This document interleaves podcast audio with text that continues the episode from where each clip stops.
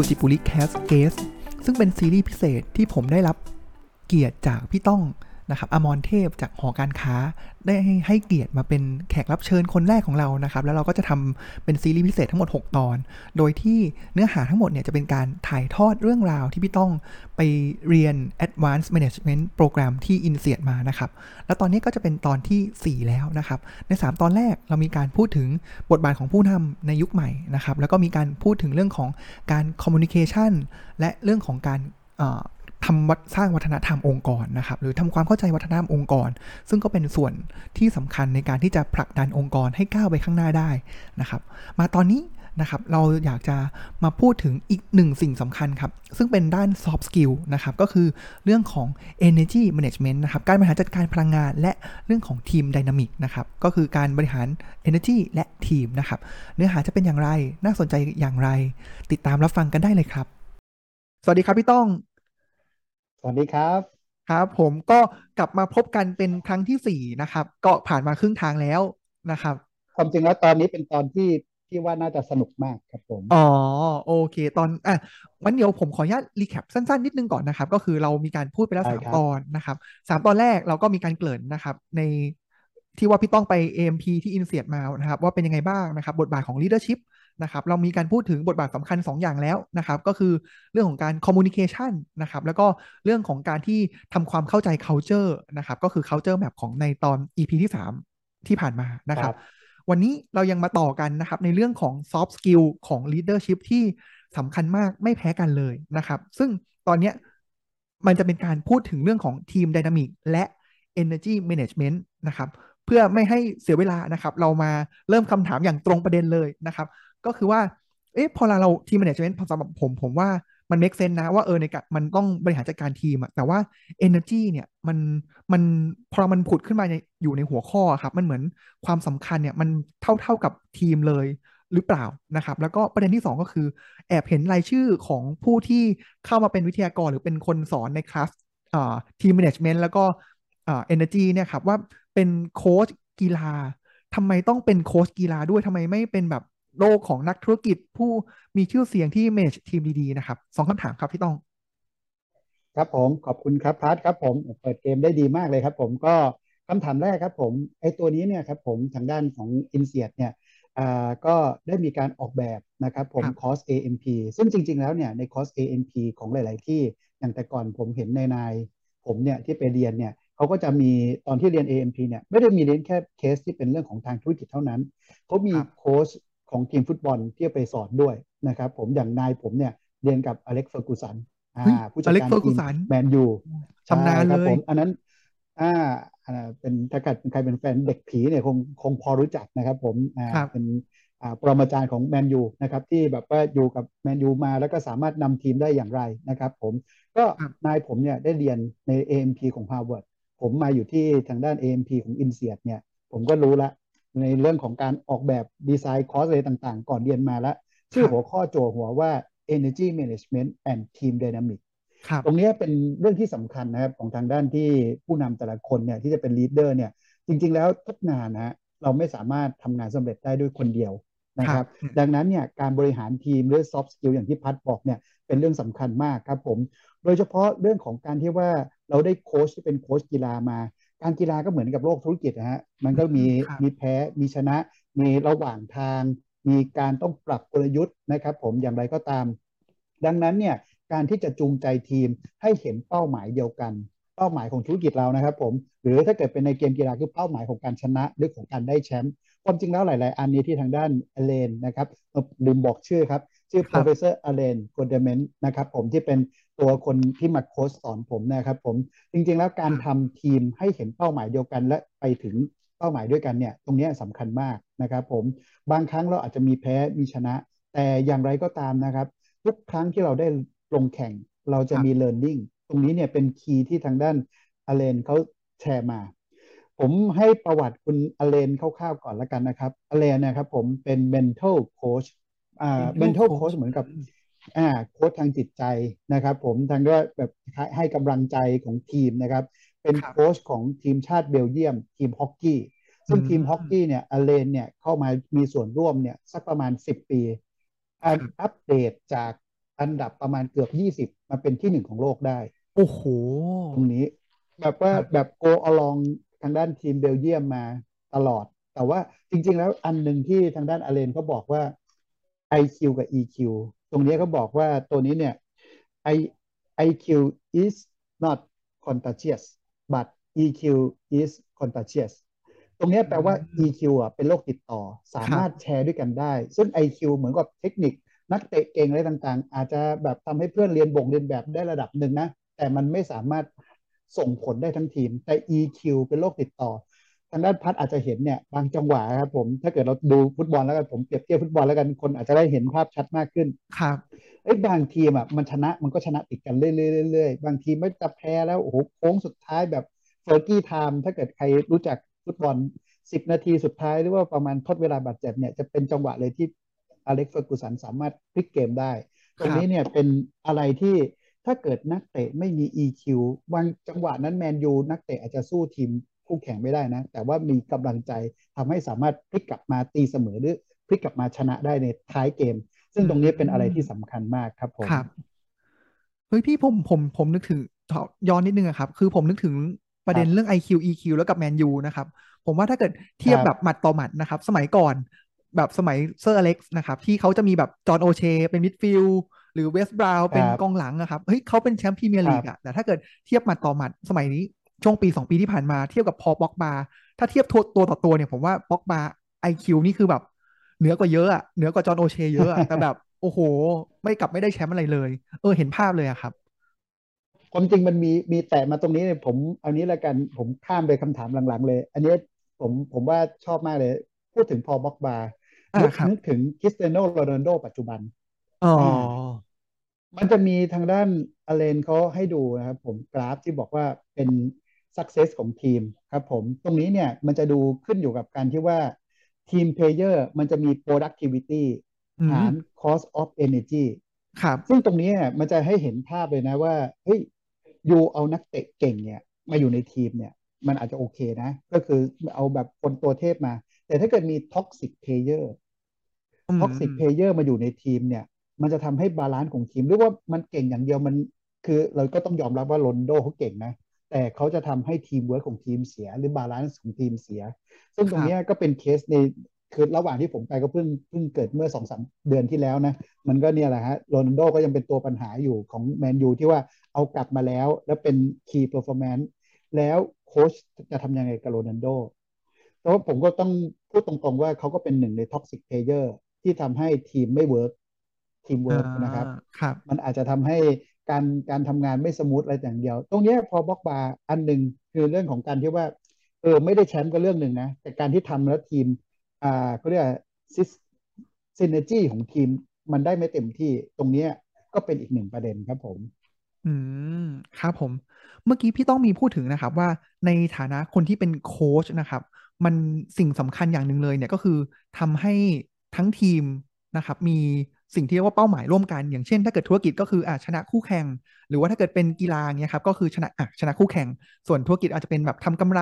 ลดต้นทุนอะไรเงี้ยครับเขามีแนะนำไหมครับว่าในการที่จะบริหารจัดการทีม หรือว่า energy เพื่อให้มีเป้าหมายเดียวกันนะครับ มันเป็นอย่างไรบ้างนะครับ จริงๆ ตัวเนี้ยผมมาตรงเรื่องของการที่ว่าผู้นำมันควรที่จะมีการแชร์เป้าหมายด้วยความสำเร็จของทีม ให้กับทางด้านทีมเห็นภาพได้ชัดนะครับ ผมซึ่งตรงนี้ครับผมทางด้านอเลนเขาให้ keyword ไว้ว่า keep it simple make it visible นะครับผมตรงนี้ถ้าเกิดเราสองคนอยู่องค์กรมาเป็น professional เนาะถ้าเกิดเราอยู่ในองค์กร x x x แล้วมีแบบว่าเป้าหมายที่มันไม่ชัด บอกว่าเฮ้ยอีกสองปีข้างหน้าเราจะเป็นยังไงอีกห้าปีข้างหน้าเป็นยังไง culture ของเราเป็นยังไง นะครับ ผมตรงนี้เนี่ยถ้าเกิดเราทำให้ทางด้านพนักงานเห็น มันจะเห็นเป้าหมายเดียวกันว่าเฮ้ยไอ้ตรงเนี้ยเป็นไปได้ ไม่ใช่พูดมาแล้วเป็นเป้าหมายลอยๆ ตรงนี้เนี่ยซึ่งตรงนี้เราจะสามารถให้ทีมทราบ หรือว่าจะมีทีมสร้างอิโมชันให้ด้วยกันได้อะผมผมแชร์แล้วกันผมมาจาก SCG เมื่อหลายปีก่อนทางด้านผม SCG นโยบายคือเรื่องของ innovation กับ c o r i g i n a l สองคำแค่นั้นอะชัดเจนครับ มันก็รู้ว่าเฮ้ยเป้าหมายของเราคือ go regional เราต้องเป็นที่หนึ่งในอาเซียน เราต้องสามารถทำได้ตรงนี้ มัน keep it simple เราก็จำได้ แล้วก็สามารถทำให้ภาพเห็นได้ว่าเฮ้ยถ้าเกิดเราเป็นโกดิจิทัลแล้ว เราจะเป็นยังไงธุรกิจเราจะคืบอ่าคืบคานไปยังไงบ้าง หรืออย่างในปัจจุบันเนี่ยฮะที่ผมช่วยที่ทางด้านหอการค้าอยู่ ในวาระปัจจุบันเนี่ยท่านประธานสนั่นอังอุบลกุลมาเป็นประธานเนี่ยเวลาที่ท่านมาครั้งแรกเนี่ยแต่ก่อนเนี่ยถ้าเกิดเราจะเล่าว่า ออกการค้าทำอะไรบ้างอะ มันเล่ายากมากเลย เวลาเราผมอธิบายให้เพื่อนฟังหรือให้คนรู้จักฟังอะว่าหอการค้าคือองค์กรภาคเอกชนนะ เป็นศูนย์กลางของเอกชนในการช่วยเหลือสร้างความเข้มแข็ง เรามีเครือข่ายอะไรต่างๆ เยอะแยะมากมาย ทั้งทั่วประเทศและต่างประเทศต้องมาคุยกัน เนี่ยคุณสนั่นมาใช้ keyword แค่ connect the dot หอการค้าเป็นคนที่ connect the dot keep it simple แล้วมี keyword อีกสามอัน สร้างความเชื่อมั่น ร่วมกันสร้างสรรค์ ช่วยกันผลักดัน ไอ้คำในอดีตที่ผมก็ต้องไม่ก็คอมเมนต์ท่านประธานท่านอื่นก่อนๆแล้วกัน มันจะมีคำสวยหรูหลายอันมี trustworthy agility นู่นนี่มาโอ้โหแบบ มันจะมีคำที่ค่อนข้างเข้าใจยากครับ แล้วคราวนี้มามันก็จะแบบว่าเฮ้ยถ้าเกิดพอท่านประธานสนั่นมาใช้ keyword ง่ายๆ แค่นี้ connect the dot ชัดละโดของหอการค้า connect ตึ๊ดตึ๊ดตึ๊ดตึ๊ดอ่า แล้วก็มีสาม keyword สร้างความเชื่อมั่นร่วมกันสร้างสรรค์ช่วยกันผลักดัน ซึ่งตรงนี้ตรงกับที่อเลนบอกเลยอาเลนก็บอกว่าเนี่ยเขาอะจริง ๆ แล้วเขาก็เป็นโค้ชในด้านเรื่องของธุรกิจมาคู่ขนานไปกับเรื่องของโค้ชที่เป็น mental coach ของทีมเบลเยียมนะครับไอช่วงที่เขาไม่ได้แข่งเนี่ยเขาก็มาเป็นโค้ชของธุรกิจเขาไปเจอเขาก็เอารูปถ่ายมาที่ไม่บอกว่าเป็นบริษัทไหนนะเขาก็มาแบบโอ้โห เข้าไปล็อบบี้บริษัทนะไอแบบว่าเป้าหมายพนักงานเห็นภาพ goal vision อะไรต่างๆ มีแต่เทคใครจะรู้เรื่องวะ มันเห็นภาพไม่ชัด หรือเวลาแบบมันก็จะมี culture มาหกคำเจ็ดคำใครมันจะไปจำได้ว่ามันไม่เห็น personality ขององค์กรอเลนเขาเลยให้ keyword มาว่า เฮ้ย ไอ้พวกเนี้ย magic three เลือกเลยสามอันครับอะไรบ้าง อย่างเงี้ยคุณสนั่นก็เลือกมาสามอัน แล้วก็มีตัว motto มา connect dot ก็มาทำให้เห็นภาพชัด ดังนั้นเนี่ย คนที่มาช่วยหอการค้า เห็น goal เป้าหมายเดียวกันว่าเราจะเป็นยังไงตัวนี้ครับผมอืมครับผมผมว่าอันนี้เราเริ่มเริ่มเห็นภาพชัดแล้วครับว่าเฮ้ยเริ่มสำหรับผมผมเริ่มเห็นภาพชัดแล้วว่า step แรกของการที่เราจะ manage ทีมได้หรือว่า manage energy ได้เนี่ย เราต้องเห็นภาพชัดก่อน แต่ว่าอันนั้นมันก็เหมือนเป็นการที่แบบเฮ้ยเราเห็นปลายทางแบบเหมือนกันใช่ไหมครับ แล้วใน step ต่อมานะครับ ที่ทาง professor Allen เนี่ยเขาแนะนำว่าเฮ้ยแล้วพอเราเห็นภาพชัดเสร็จแล้วเนี่ยครับจะทำยังไงให้ทีมเนี่ย สุดท้ายแล้วมันสามารถมี energy หรือมี dynamic เพื่อที่จะดำเนินไปสู่เป้าหมายนั้น ๆ ได้ต่อหรอครับ จริง ๆ แล้วอันหนึ่งที่ทางด้านอเลนเขาพูดได้ชัดเจนมากอันหนึ่งคือเรื่องของการ quality of closing จุดนี้สำคัญมากเขาบอกว่า อ่า ตรงนี้เขาบอกว่า ไม่ว่าคุณจะเป็นทำธุรกิจหรือคุณจะเล่นเกมกีฬาหรือจะแข่งอะไรอะมันมีพักครึ่ง หรือมันมีจบเกม ดังนั้นเนี่ยการที่เราพักครึ่งหรือจบเกมเนี่ยตรงนี้เป็นจุดที่สำคัญมาก ว่าเราจะเรียนรู้อะไร หรือถ้าเกิดเราแข่งรถก็ตามมันจะมี pit stop มันจะมี cockpit ให้ทางด้านเรารถแข่งเราหยุดอยู่ใช่ไหมครับตรงนี้จะเป็นจุดที่เราแก้เกมทำเทคนิคนะครับ ผมเพื่อจะ closing เพื่อจะไป opening ถ้าเกิดเราคิดในเชิงธุรกิจนะ มันก็คือเราทำ PDCA เราจบปุ๊บเราก็จะมี plan do check act ว่าเฮ้ย season สอง quarter ต่อไปเราจะเกมแก้ยังไง ปีหน้าเราจะปรับยังไงบ้าง เหมือนกับว่าเรามาเป็นเรื่องของการว่าเฮ้ย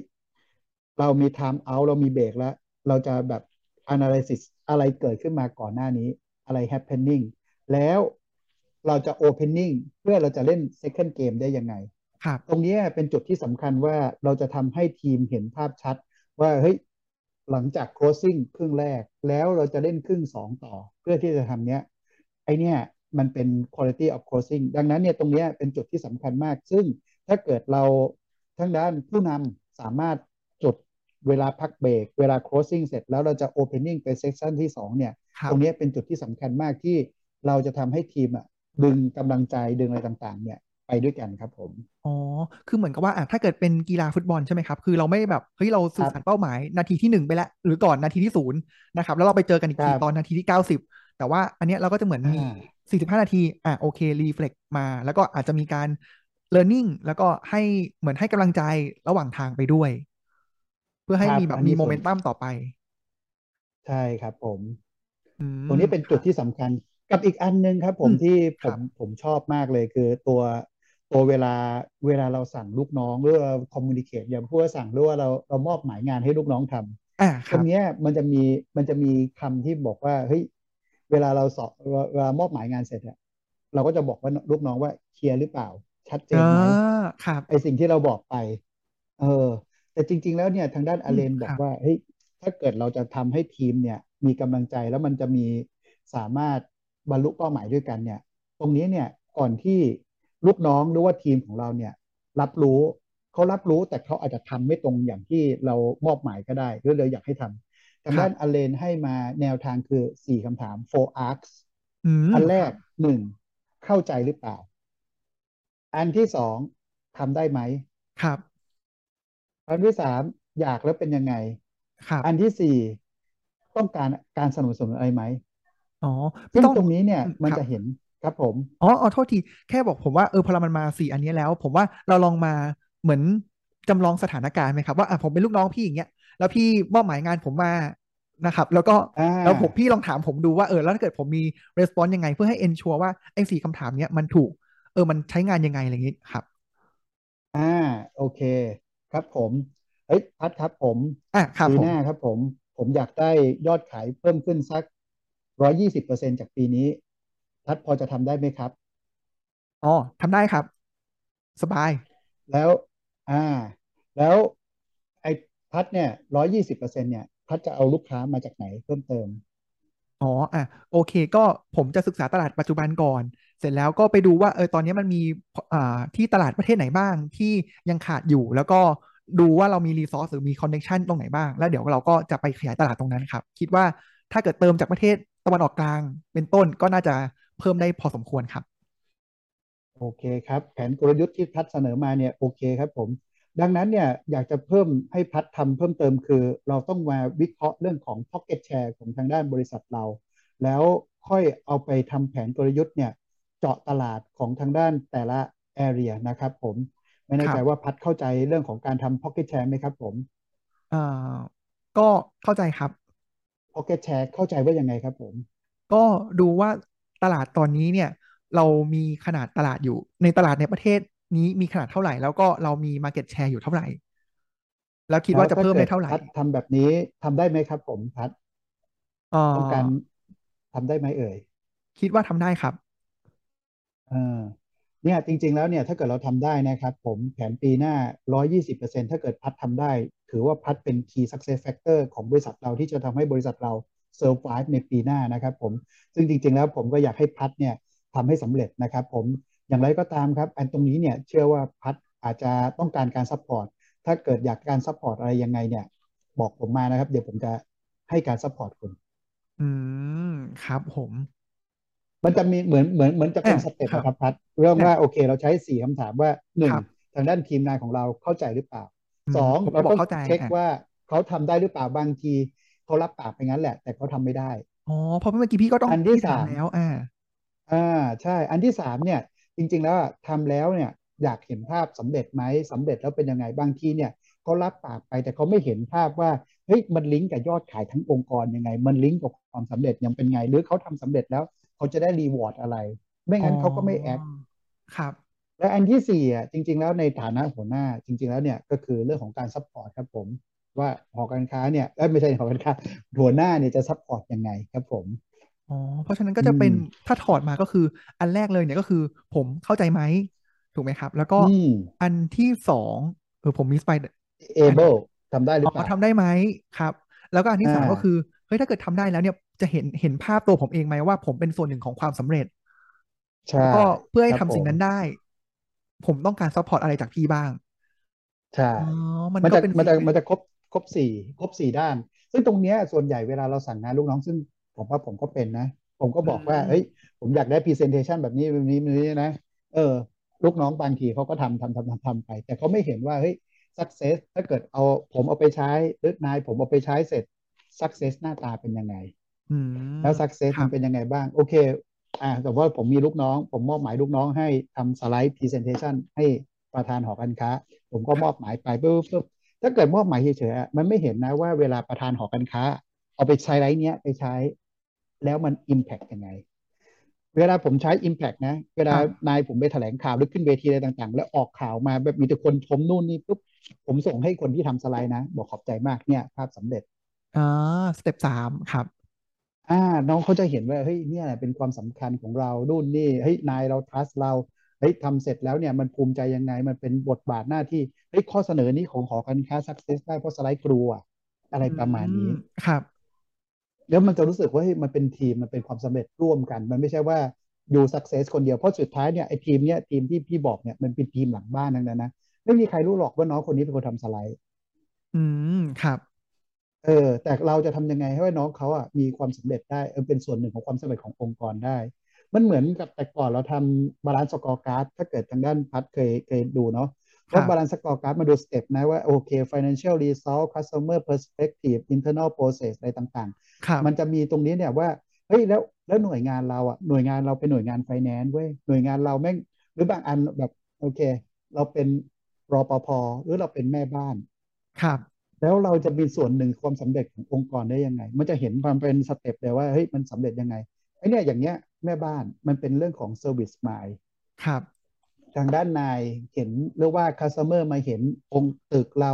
ประทับใจปุ๊บปุ๊บทำให้ยอดขายเพิ่มขึ้นทำให้ Atmosphere มาตั้งเนี้ยเราจะให้ทำให้คนทั้งทีมตั้งแต่ระดับแม่บ้าน ระดับรปภระดับทีมงาน Worker เนี่ยจนถึงระดับ Middle Manager มาเป็น Leader รองจากเราเนี่ยเราจะครับทำให้ทุกคนเห็นเป้าหมายเดียวกันได้ยังไง ตรงเนี้ยมันต้อง keep it simple และ make it visible อ๋อมันรวมถึงสอดคล้องมันต้องมีการสื่อสารกันตรงนี้ครับผม ครับผม เฮ้ยพี่ผมว่ามันมันรีเฟล็กในชีวิตจริงการทำงานมากเลยครับ ยิ่งที่พี่บอกว่าเรื่องเฮ้ยทำสไลด์มาหน่อยเนี่ยครับคือผมว่าเออมันถ้าเกิดมันทำครบทั้งสี่ step เนี่ยผมว่าในฐานะคนทำงานนี่มัน เอ้ยมันมันมันเหมือนเป็น part หนึ่งขององค์กร แล้วก็ part หนึ่งของความสักสำเร็จ แต่ส่วนใหญ่แล้วมันจะเป็นแบบ step แรกของพี่เลยครับ คือสั่งงานเสร็จปุ๊บไม่ได้ถามเลยว่าเฮ้ยเคลียร์ไหมเข้าใจไหมหรือแบบทำได้อืมปะนะ ที่ไอ้ที่เคลียร์เนี่ยทำได้หรือเปล่าทำได้ตามเวลาหรือเปล่านะครับ ส่วนใหญ่แค่สอง step แรกหลายที่ก็ ก็ก็ตายและเออสองสอง step แรก แต่นี่ยังมี step สามในการให้กำลังใจอีก แล้วก็ให้การ support อีกอืมครบสี่ step ครับความจริงอีกอันหนึ่งอันนี้นายผมอีกท่านหนึ่งชื่อคุณกลินนะ ที่ไปเรียนที่ฮาร์วาร์ดมาอืมเอาครับสี่คำให้ผมสี่คำง่ายๆ ความจริงผมแชร์เลย know believe feel act no believe feel know อ่า know ทำให้เขารู้ว่าเขาต้องทำอะไร believe ทำให้เขาเชื่อว่าเขาต้องเป็นยังไง เชื่อว่าทำแล้วดีอืมครับ feel เขาต้องอินกับมัน แล้วเขาจะทำเอง act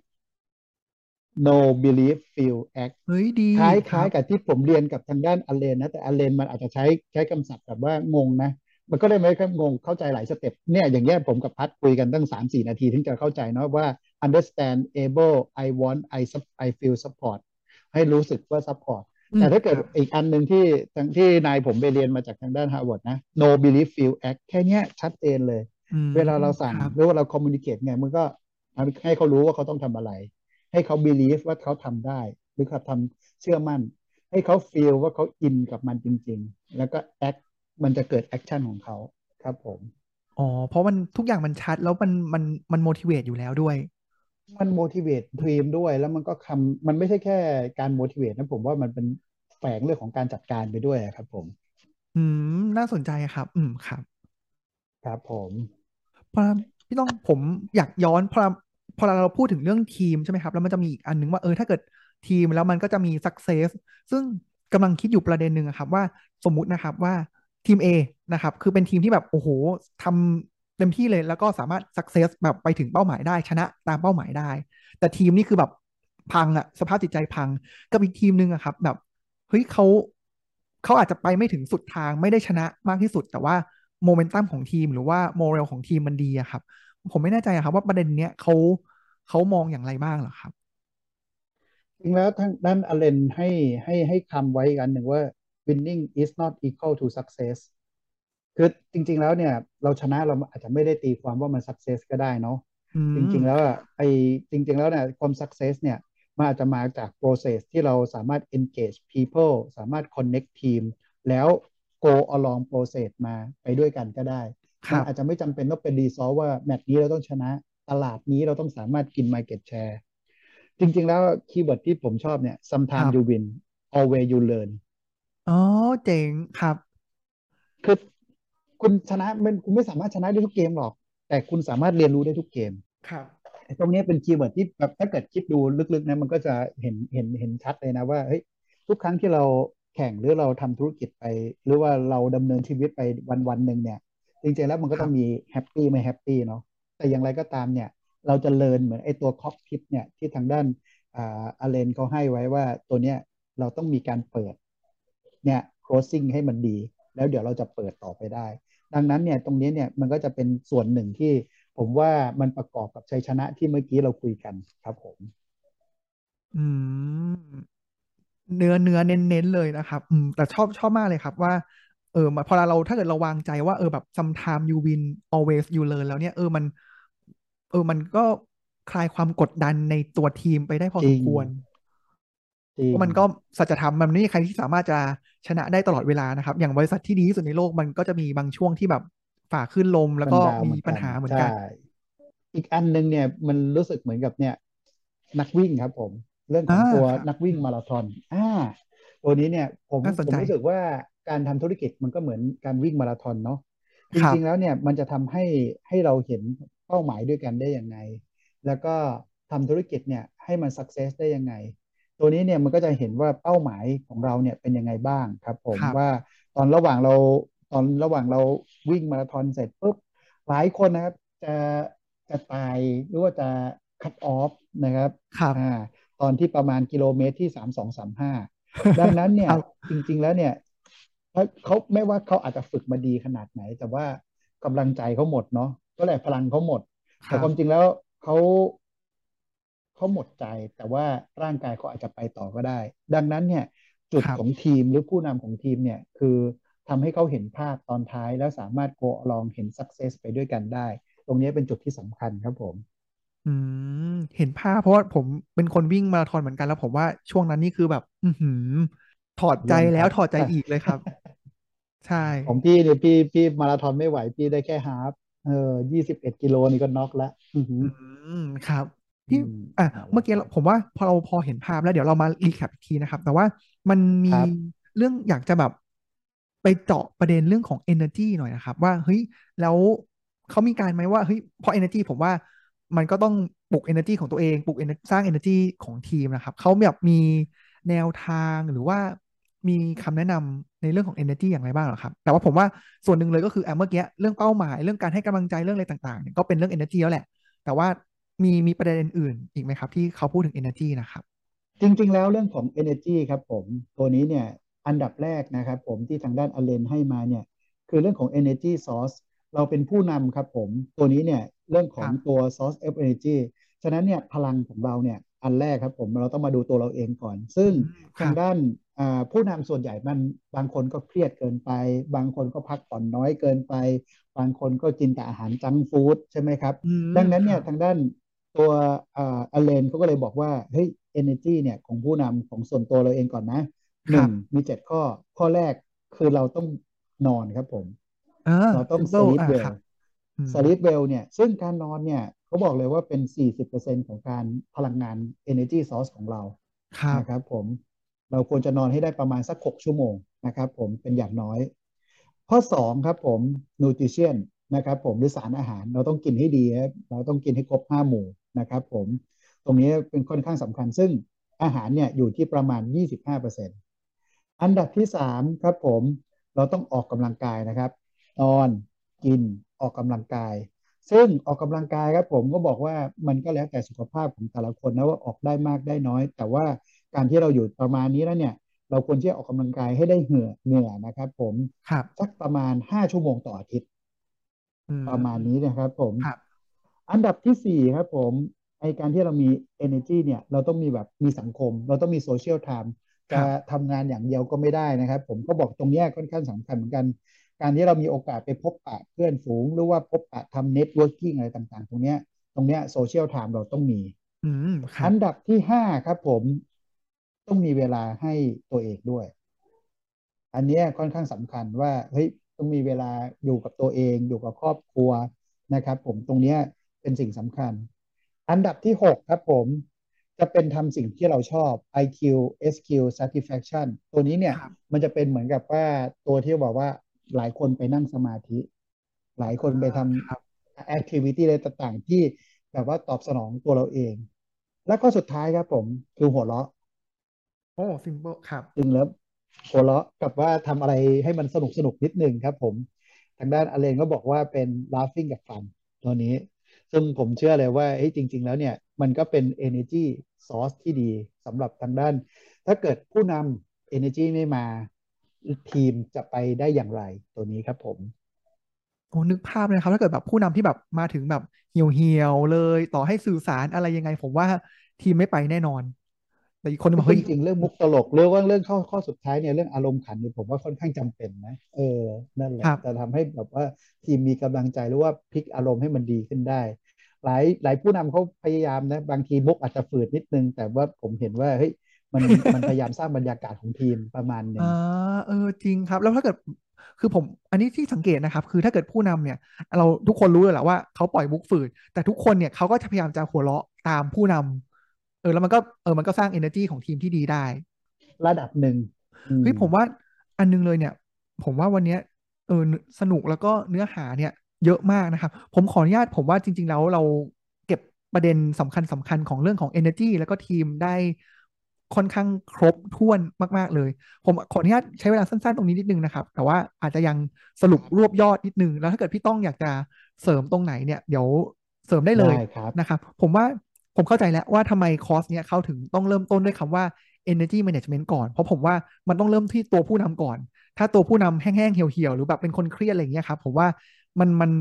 มันจะสอบคล้องกับที่พี่บอกว่า IQ มันไม่ contagious แต่ว่า EQ ของผู้นำเนี่ยมัน contagious ได้นะครับ เพราะฉะนั้นถ้าเกิดเราเซต energy ของตัวเราดี แล้วก็เป็น energy ที่มากมายมหาศาลเนี่ย ผมว่าอันนี้คือจุดเริ่มต้นของการเป็นผู้นำเลยนะครับ ต่อมาใน part ของเรื่องของ team dynamic หรือ team management นะครับผมว่า step สำคัญเลยก็คือเรื่องของการสื่อสาร สื่อสารอะไรก็คือสื่อสารเป้าหมายให้กับทีม แล้วพี่ต้องก็มีการพูดถึงหรืออเลนนะครับ ก็มีการพูดถึงว่าในการที่เราจะสื่อสารเป้าหมายให้กับพนักงาน หรือว่าคนในองค์กรเนี่ยก็คือมี 4 เทคนิคนะครับ ก็คือเรื่องของเอ่อก็จะเป็นไอ้เรื่องของความเข้าใจว่าเขาเข้าใจไหมเขาเคลียร์ไหมเขาทำได้ไหม แล้วเห็นภาพไหมว่าสิ่งที่เขาทำเนี่ยมันเป็น part หนึ่งของความสำเร็จขององค์กรด้วยนะ ไม่ใช่แค่แบบทำให้มันเสร็จๆไป แล้วสุดท้ายเลยก็คือเขาต้อง I feel supported ก็คือ เขาต้องรู้ว่าในสิ่งที่เขาทำไปเนี่ยเฮ้ยเขาเขามีคนพร้อมที่จะ support เขาอยู่นะ แต่ถ้าเกิดเป็นอีก school หนึ่งของ Harvard เนี่ยครับก็จะเป็นเรื่องของ know believe feel act ก็ simple เหมือนกัน แต่ว่ามันก็ ก็ไปในทิศทางเดียวกันนะครับ แล้ว along the way ที่มีการดำเนินการต่างๆไป ก็ต้องมีเรื่องของอะ opening closing ก็คืออะมีการ pause เป็นระยะ แล้วมา refresh ว่าเฮ้ยไอสิ่งที่ทำไปเนี่ยมันถูกต้องไหม ถ้าเกิดมันดีก็ celebrate win ไปแล้วถ้าเกิดไม่ดีก็ปรับปรุงแก้ไข ก็จะเป็นการที่เรานำไปสู่ความสำเร็จได้ แล้วอีก point หนึ่งที่พี่ต้องพูดถึงแล้วก็ผมว่ามันดีมากเลยนะครับ ก็คือเหมือน winning is not success เพราะถ้าเกิดเราแบบพยายามจะให้ทีม winning ตลอดเวลาเนี่ยโอ้โห มันก็ขัดกับสัจธรรมชีวิตนะครับ ก็จะเป็น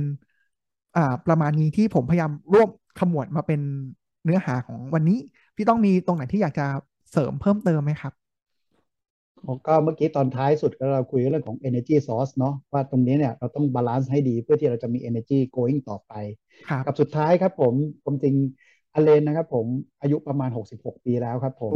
ที่มาสอนเนี่ยผมว่าเขาประทับใจมาก เขาใช้ Microsoft Surface ได้โคตรเก่งโคตรเทพ เขาเอาปากกามาเขียนซูมแบบสลับหน้าจออะไรต่างๆ ตรงนี้ซึ่งจริง ๆ แล้วเนี่ยเขาแชร์อยู่ในห้องแล้วเขาก็บอกว่าเนี่ยในห้องเนี่ยเจ็ดสิบกว่าคนที่เป็นลีดเดอร์เนี่ย อายุประมาณสี่สิบถึงห้าสิบกว่าเนี่ยน้อยกว่าเขาทุกคนเลย คุณยังไม่ออกจาก comfort zone เลย คุณว่าไอเนี่ย Microsoft Surface เนี่ยใช้ยากขนาดไหนใช้ง่ายแบบปากกาที่เอามาคอนตรงเนี้ย มันเป็น tool ที่เครื่องมือที่โคตรดีเลย และสามารถช่วยทำให้คุณทำงานง่ายขึ้น ครับ เนี่ยถ้าเกิดคุณไม่ออกจาก comfort zone แล้วเนี่ยต่างๆ เนี่ย คุณจะทำให้ทีมเนี่ยก้าวขึ้นไปข้างหน้าได้ยังไง ก็เขาก็แนะนำให้ทุกคนเนี่ยลองก้าวออกจาก comfort zone ของตัวเอง จริง ๆ แล้ว tool และ digital tool ต่างๆ ตอนนี้มันช่วยให้คุณทำงานได้มีประสิทธิภาพมากขึ้น คุณจะไปพูดเรื่องของตัว digital transformation อะไรต่างๆ เนี่ยมันจะพูดได้ไม่เต็มปากหรอกถ้าเกิดคุณเนี่ยยังไม่ลองที่จะใช้แค่ตัวคุณเองคุณยังไม่ลองจะทำเลยซึ่งตรงนี้ผมรู้สึกว่าเฮ้ยมันมันกระแทกใจมากเลยนะเออเราก็ชอบแบบว่าหาข้ออ้างให้ตัวเองนะอยู่ comfort zone ว่าเอ้ยอย่างผมเนี่ยใช้ Microsoft Windows มาตั้งนานแล้ว ไม่ยอมไปใช้ Apple สักที มีแต่คนบอก Apple ดีห รือว่าไอ้ปากกาเนี่ย iPad ที่ผมได้มา ผมก็ยังไม่เคยเรียนรู้เทคนิคที่มันใช้ให้มันดีขึ้นได้ อันนี้อเลนเขาบอกว่าอาชีพของเขาเขาคือเรื่องของ Presentation เรื่องของตัวคุย เรื่องของการสร้างกำลังใจเรื่องของการสื่อสาร ดังนั้นทูต่างๆ เหล่านี้เป็นทูที่ช่วยให้เขาทำงานได้มีประสิทธิภาพมากขึ้น คุณก็เหมือนกันคุณเป็น leader ไอ้ตัวเนี้ยอยากจะชักชวนคนให้ออกจาก comfort zone แล้วลองทำอะไรใหม่ ๆ ดูบ้าง อันนี้ก็ที่เขาปิดท้ายไว้นะครับผม ซึ่งผมว่าดีมาก ๆ นะ เราต้องหัดออกจากคอมฟอร์ทโซนบ้างครับผม ซึ่งก็เป็นการปิดท้ายของ EP นี้ได้อย่างน่าประทับใจเช่นเดียวกับในคลาสเลยนะครับ ครับผมครับผมผมว่าวันนี้ก็คุณพัทครับ ใช้เวลาได้อย่างเต็มที่แล้วก็เนื้อหาแน่นมากเลยนะครับ แล้วยังเหลืออีกสองตอนนะพี่ได้เลยครับผมอีกสองตอนซึ่งเชื่อว่าเป็นตอนที่น่าจะสนุกเหมือนกันครับ ผมเป็นการที่มองกลยุทธ์ขององค์กรว่าเป็นยังไง แล้วจะมีเรื่องของ Phoenix Method ที่เป็นตัว ไฮไลท์ของ AMP ครั้งนี้ครับผม ต้องขอบคุณพัฒนะครับ เอาไว้ท้ายสุดเป็นของที่ดีจริง ๆ ผมเชื่อว่าอย่างนั้นครับผม ผมนี่รออย่างใจจดใจจ่อเหมือนกันเลยครับครับผมโอเค งั้นวันนี้ก็น่าจะประมาณนี้นะครับ แล้วก็สำหรับเพื่อนเพื่อนๆผู้ฟังนะครับ ถ้าเกิดมีคอมเมนต์หรือมีคำถามนะครับ ก็สามารถที่จะถามพี่ต้องหรือว่าถามผมมาได้เลยนะครับ แล้วเดี๋ยวเราก็จะได้นำมาเล่าสู่กันฟังในตอนถัดไปนะครับ แล้วก็ขอขอบคุณที่ติดตามรับฟังนะครับ แล้วเหลืออีกสองตอนที่มีทีเด็ด อีก 2 ตอนทั้งคู่เลยนะครับสำหรับวันนี้ก็ต้องขอบคุณพี่ต้องมากๆนะครับ ที่นำประสบการณ์ดีๆ เหล่านี้มาแชร์ให้เราฟังเป็นสัปดาห์ที่ 4 แล้ว ครับผม ขอบคุณพัฒเช่นกันครับ สวัสขดีอบคุณคครัรับ สวัสดีครับ